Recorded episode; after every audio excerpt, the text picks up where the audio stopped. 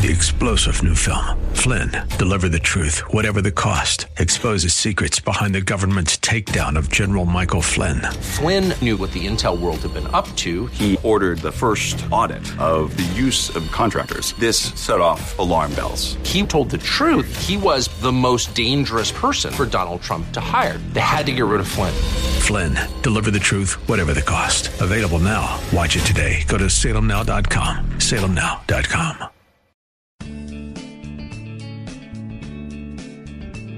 Grace and peace to you, and welcome to Reaching for Real Life with Sean Azzaro, the senior pastor of River City Community Church in San Antonio, Texas. Now, this is a church to help people just like you find the real life you were created for and find it to the full. That's what Jesus promised in John 10 10. And today we're hearing the first message in a new series that's called Called.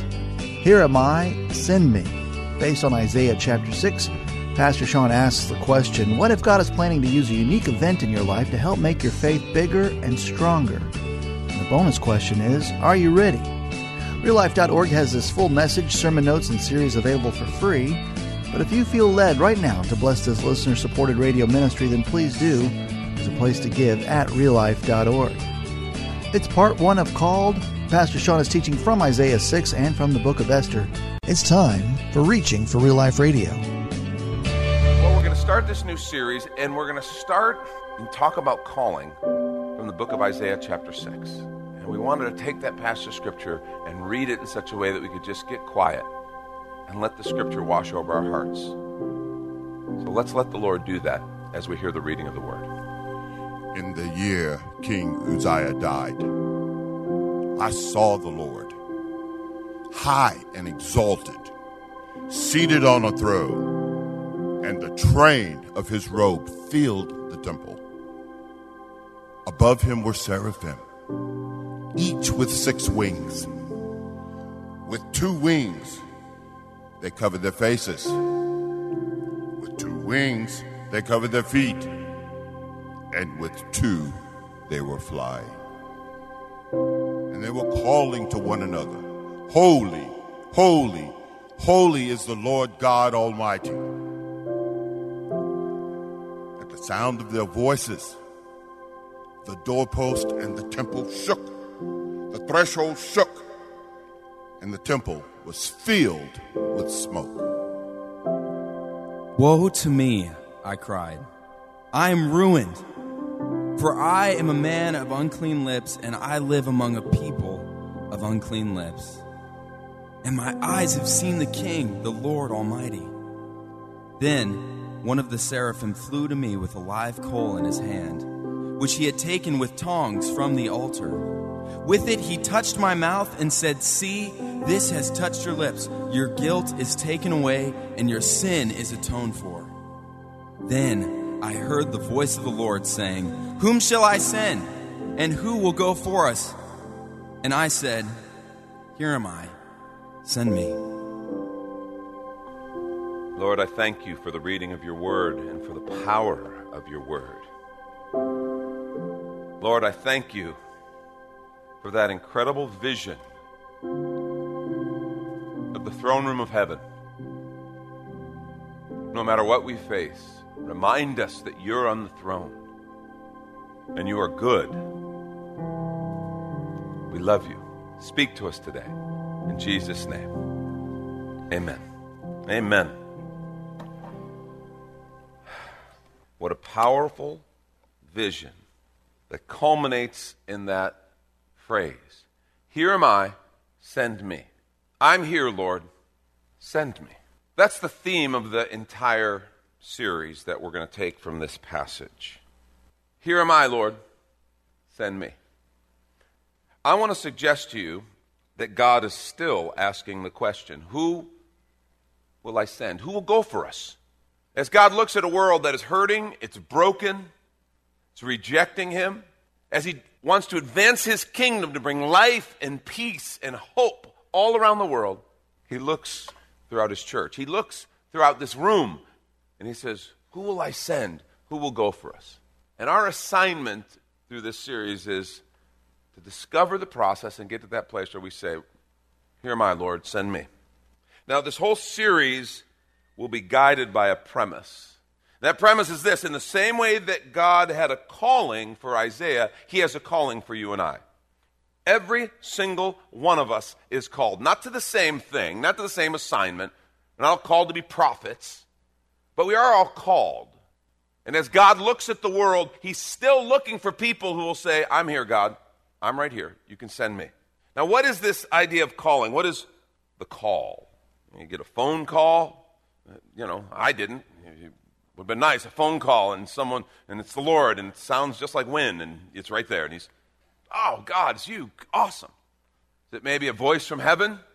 I've never heard God speak in an audible voice. Do I think God can speak in an audible voice? Yes, God can speak in an audible voice. The preschoolers in our preschool wing can all speak in audible voices, really loud ones. I think the creator of all things can speak in an audible voice if he wants. So if someone says, gee, I believe I heard the voice of the Lord and I, he spoke to me audibly, that's not going to throw me for a loop. I think God can do that. I'll just let you know he's not done that in my life. That doesn't mean I haven't heard him speak. Is it a burning bush? Is that what a calling is about? You know, I grew up around horses and things like that, so maybe a burning bale of hay. Is that what my calling was like? No. No, calling can affect people differently. But really, calling is a sense of God's hand on your life and an assignment from Him. It's a sense that your life is about something more than just going to work, kind of going throughout the week, and then getting to the weekend, have a little fun over the weekend, and then go do it all again. It's that sense that, man, my life's supposed to be about something more. I was created for more. That's that sense of calling, that sense of destiny that there is a creator, he loves you, and he made you for something specific. It's an assignment from him. How does it work? Well, typically you become, begin to become aware. It's almost like a waking to this calling, and it typically begins with a vision. That's why this passage is so powerful, and that's where we're going to begin with this vision. Because that's how calling typically begins seeing something and knowing it, it's something that God has revealed. So we're going to look at this passage in Isaiah 6. And as we read, you remember the prophet started out with this phrase. He said, In the year that King Uzziah died. Now, that's not just for a time stamp, that's a powerful, loaded phrase. The year was 740 BC. Uzziah had been king for 52 years. 52 years that duration was very unusual. And it had been, he'd been king, uh, oh, and he oversaw some really good times. Strong military might, so they were secure and they had peace all around them. Lot of prosperity. It was good times in that regard. Now, of course, you remember the nations were divided. The whole nation of Israel had divided into north and south. The north was following after the ways and the gods of the people around them. Judah was still had more people who were following the Lord, and they still had this sense of alignment and fidelity to God. But even they were beginning to see cracks. What was interesting is Uzziah was a good king. He served the Lord faithfully for most of his reign. Now, he did have a significant battle with pride at the end of his life. That actually cost him quite dearly. His story can be found in 2 Chronicles 6. But an entire generation grew up under prosperity and success, military victories, security. And Uzziah, their king, was faithful, faithful to try to walk in the ways of the Lord. But what we find is many of the people were not. It was an interesting time. So while the nation is still officially walking in this faithfulness because the king was faithful, many of the people were not. They were turning to the gods around them, not unlike their sister nation to the north. So Judah was becoming a divided nation as well. A nation that had been built on dependence on the living God was gradually turning to the gods around them. Faithfulness was becoming harder and harder to find. So what's interesting is you see the, the benefits and blessings of the king's obedience and walking in the ways of the Lord, but you see this erosion happening from the inside out. It hasn't hit the outside yet, but it's happening on the inside. It's interesting how much, uh, really? Why do I get the broken stool? Seriously, who do you got to be around here to get a stool that works? I'm, I'm taking Binky's stool. Binky gets the broken stool now. How about that? Where was I? It's amazing how much uh, prosperity, wealth can kind of cover up, and hear me on this, not sin, but the effects of sin. Because the effects of sin typically have a degrading effect, they erode things around them. And it's amazing how wealth and prosperity can, for a time, hide that. We began this ministry working in the inner city, and it was funny because so much of the sin that was prevalent was, was out in the open. You'd be walking down the, the streets, and you'd just see some horrible family fight happening on the street in front of you. You'd hear gunshots. You'd experience things like that. And it was just very different. And, but what was interesting is as we continued to minister, ministered in the suburbs, you got the inner city and then you got the suburbs, we found that all the same sins were happening in the suburbs. They were just hidden behind nicer facades and better manicured lawns. You had the same brokenness, you had the same relational issues, you had all the same things. They were just hidden. Resources allowed them kind of to hide the effects a little bit.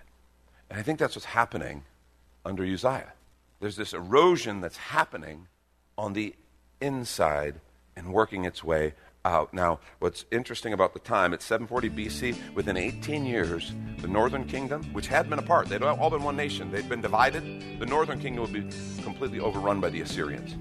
The whole world would change for all of them. The only thing that would be left would be Judah. And so, this is a time of incredible transition and change that had been held back by things were never going to be the same. Turmoil was coming for God's prophet and God's people, and that's why the first verse of Isaiah 6 is so critical. Look at this verse again. And this is when we take a quick minute to remind you you're listening to Reaching for Real Life with Sean Azzaro, a listener supported ministry of River City Community Church, in this message called Called. Here am I, send me, which is available right now on the sermon page at reallife.org and while you're there, if you've been blessed by this teaching, your gift of any amount helps this radio ministry continue to help others. Just find the Give tab at reallife.org. And Pastor Sean Azzaro, now an author, invites you to check out his brand new book. 302 Books, a division of Salem Media Group, presents A Pilgrim's Guide to the Spirit Filled Life Rediscovering the Gift of the Spirit, authored by Sean Azzaro, pastor of River City Community Church in San Antonio, Texas. Growing up in and around Pentecostal churches, I really learned to appreciate the role of the Spirit in the life of the believer. But I also saw what I considered to be imbalance and excess in some of our churches when it came to how we taught about the infilling. Now available at Amazon.com, Sean Azzaro shares his most requested teaching and radio broadcast podcast series in a devotional form, encouraging you to embrace the spirit filled life. I wrote in a devotional style to encourage readers to examine the scripture with fresh eyes and make room for the Lord to speak about the role of the Spirit in our lives. The goal of the whole book is to simply make you hungry for more of the Spirit. Order your copy of A Pilgrim's Guide to the Spirit Filled Life by Sean Azzaro today at Amazon or reachingforreallife.org. And now back to the message called this is Reaching for Real Life Radio. In the year that King Uzziah died, so all to anybody who's reading this, they, they would know, especially if they're looking back, he's writing this after the fact. Like, holy cow, that was that a change.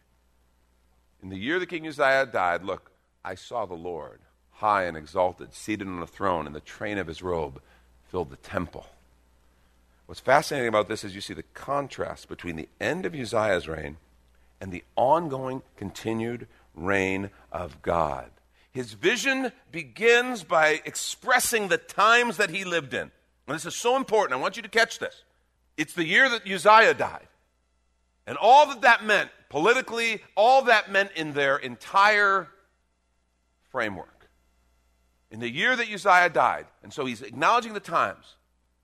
But I saw the Lord high and lifted up. Isaiah's vision began by understanding the times he was living in, and I want you to hear this. So will yours. His, your, his vision and his calling began with a recognition of the times he was living in. So will yours and mine. And while he understood the times, he understood what it meant that this was the year Uzziah died, he needed a vision to understand more fully. And so God says, Yes, Uzziah has died. Yes, you're in a time of significant transition. Things are changing. The world you've known is no longer. In a new world, a scary, uncertain one is emerging. But into that context, he says, I saw the Lord high and exalted, seated on a throne, and the train of his robe filled the temple. See, if Isaiah were standing before us, he would tell us this right now. He would say, The times to which you're called are changing, but the God by whom you are called is not. The times to which you are called are changing. And this is true for us, but the God by whom you are called is not. That is so significant. And if we're going to understand our calling, we better understand these changing times we live in. Bob Dylan wrote about it almost prophetically in 1964. Take a listen to these lyrics. Come gather round, people, wherever you roam, and admit that the waters around you have grown, and accept it that soon you'll be drenched to the bone. If your time to you is worth saving, then you better start swimming or you'll sink like a stone. Or the times they are a changing. A couple notes. First one, um, that's a great album. If you're interested in Dylan at all, that's a great place to start. I'm just saying, okay? You may agree or disagree. You, you know, you're going to disagree with a lot of stuff he did, but man, that was a good album. I don't think he even knew. This is 1964. I don't even think he knew how much those words were true. And he was talking about a few things, and he had a, he had a message and an agenda that he wanted to carry out. He didn't understand there's a whole bigger thing happening. Think of the change that has happened. See, what Isaiah discovered, and this is so important, I want you to hear this. We live in a particular time and a cultural context. And you got to admit, it's, it, I, hey, it's not boring, all right? We can cry and complain about it, but we're not bored, okay? Flabbergasted? Blown away? Yes, but not bored. We live with one foot in the time, just like Isaiah did. It was the year Uzziah died. 18 years down the road, Israel, the nation to the north of us, is going to be gone. All our brothers and sisters of the northern kingdom are gone. And it's just us, just Judah. We're in that world. But what God does, He showed them, yeah, but there's another world that we're living in too. There's a spiritual realm. And, and remember what we said about the spiritual realm. Um, it's not figurative, it is literal. What, what Isaiah just described, that vision, that's literally happening right now. It's not physical, but it's not figurative, it is literal. And we are, have our feet in these two worlds the natural world that we have to live and navigate in, that God's placed us in. And then there's the spiritual world where God is exalted and high and lifted up. And He wants us never to remember the times are changing, but God's not. The times may be changing, but our God is not. And that's so critical and so important as we consider this idea of calling. Now, a couple things about calling that we learn from just this single verse. Number one, understanding your calling will always involve understanding your culture. Understanding your calling will always involve understanding your culture. Calling always has a context. Always has a context. When the Lord said to him, Whom will I send? the obvious question was, Send where? And God had an answer. He gave it to him. Whom will I send? Send to whom? Well, he told him. He gave him an answer. Calling always has a context, and we have to be aware. The fact is, understanding your calling will always involve understanding your culture. In fact, let me just tell you, I think this is one of the things that we in the church have kind of missed.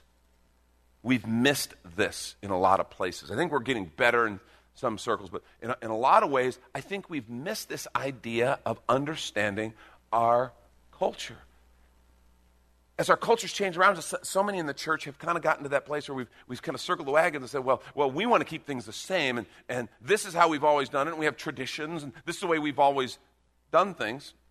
Many have heard me tell about teaching a Bible study at an equestrian center I was involved in in Los Angeles years ago.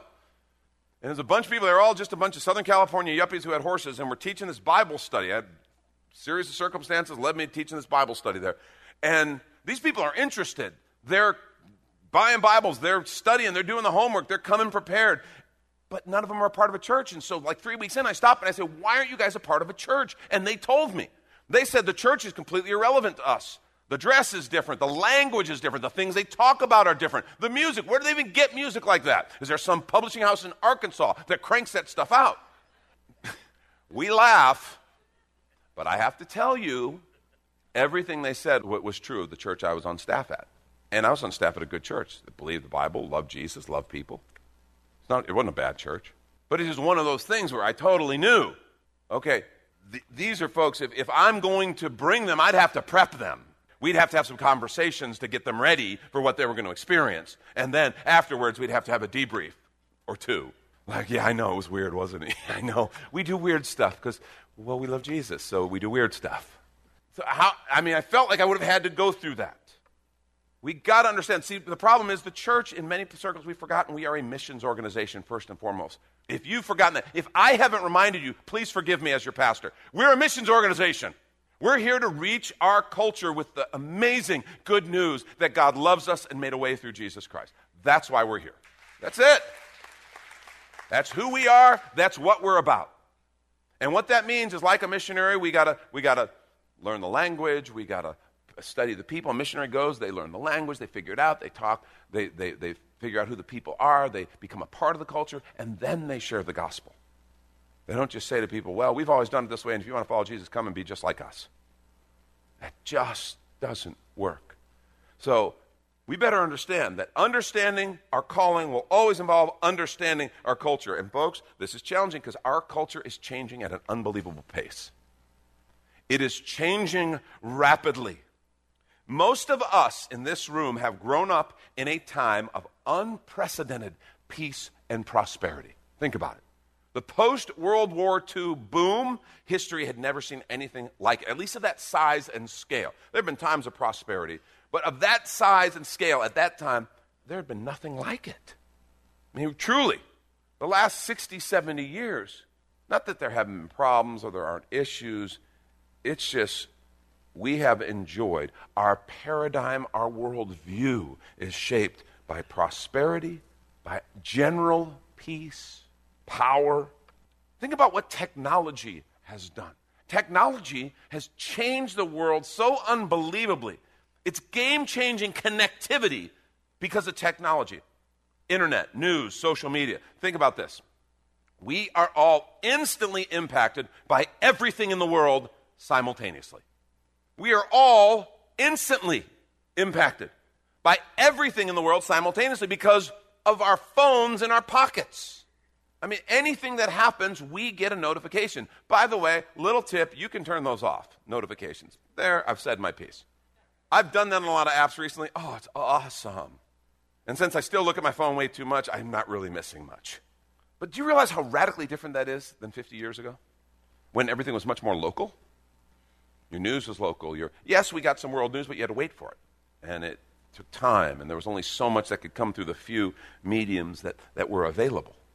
Now, we are, if there's a train wreck over in France, we're going to hear about it. If there's a terrorist attack in North Africa, we're going to, we're going to hear about it instantly.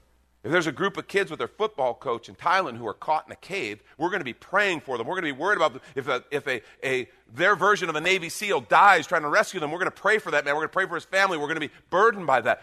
All over the world, we're all in on it. I mean, that's crazy. And 50 years ago, and 50 years, some of you are like, 50 years? Well, that's forever. I mean, that's, you know, my gosh, 50 years. Yeah, for some of us, 50 years isn't such a long time and everything has changed. Think about how, as Christians in the United States, this nation, while I'm not proposing that ever everybody was a Christian. No, of course not. But the founding and the establishment was based on the Judeo Christian ethic and the God of the Bible, and that was kind of the norms of life. As Christians in the U.S., our faith today is being resisted and rejected like no other time in our nation's history.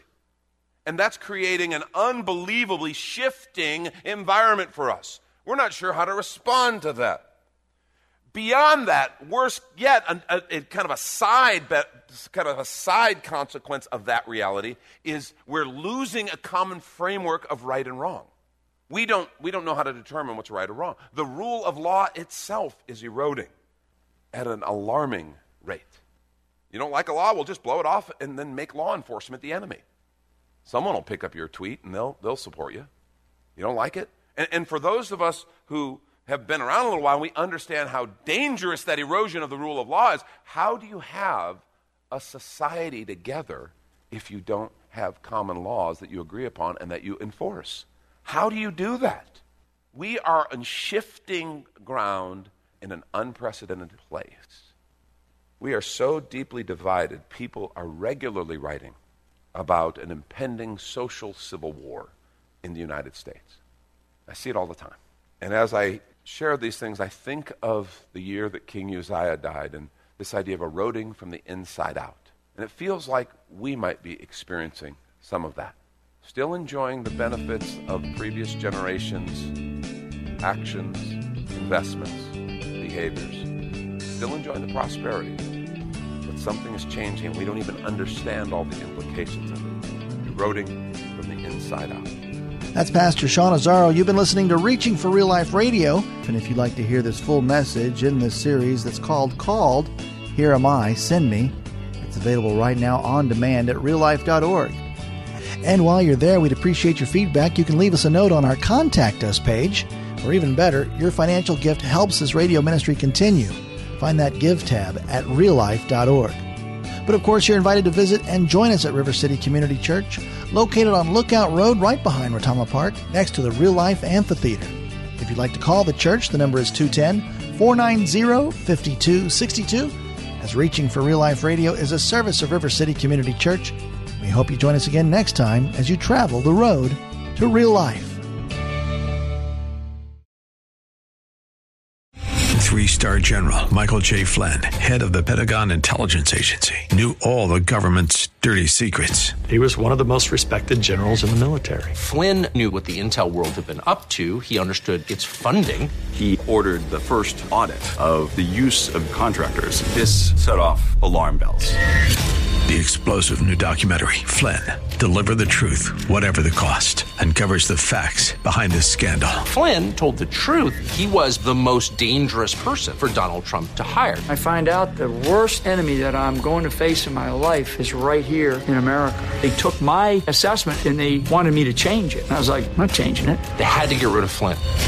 With in depth interviews, archival footage, and never before seen personal records of the man behind the headlines. I just felt like I was drowning. Flynn, deliver the truth, whatever the cost. Available now. Watch it today. Go to salemnow.com. Salemnow.com.